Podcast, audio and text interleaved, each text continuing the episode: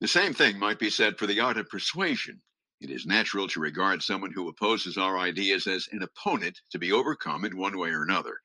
Yet, what we really want to do is convince the other fellow, induce him to change his mind rather than to conquer him or beat him down. When someone opposes our ideas, it is natural for us to take it as a threat and to slap to our own ego. And so it's natural to hit back at his own ego, to become emotional and hostile, to shout, threaten, shame, ridicule, and try to ram our ideas down his throat by intimidation or force.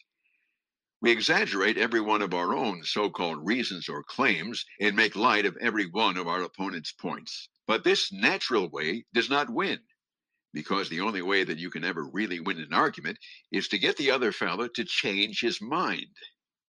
Science discovers a way to win arguments. The old saying, quote, nobody ever won an argument, unquote, is true if you mean by argument the shouting session or the ego battle. However, there are ways that you can induce the other fellow to see things your way. The way to win an argument scientifically, however, is just the opposite method of the one that most of us naturally use.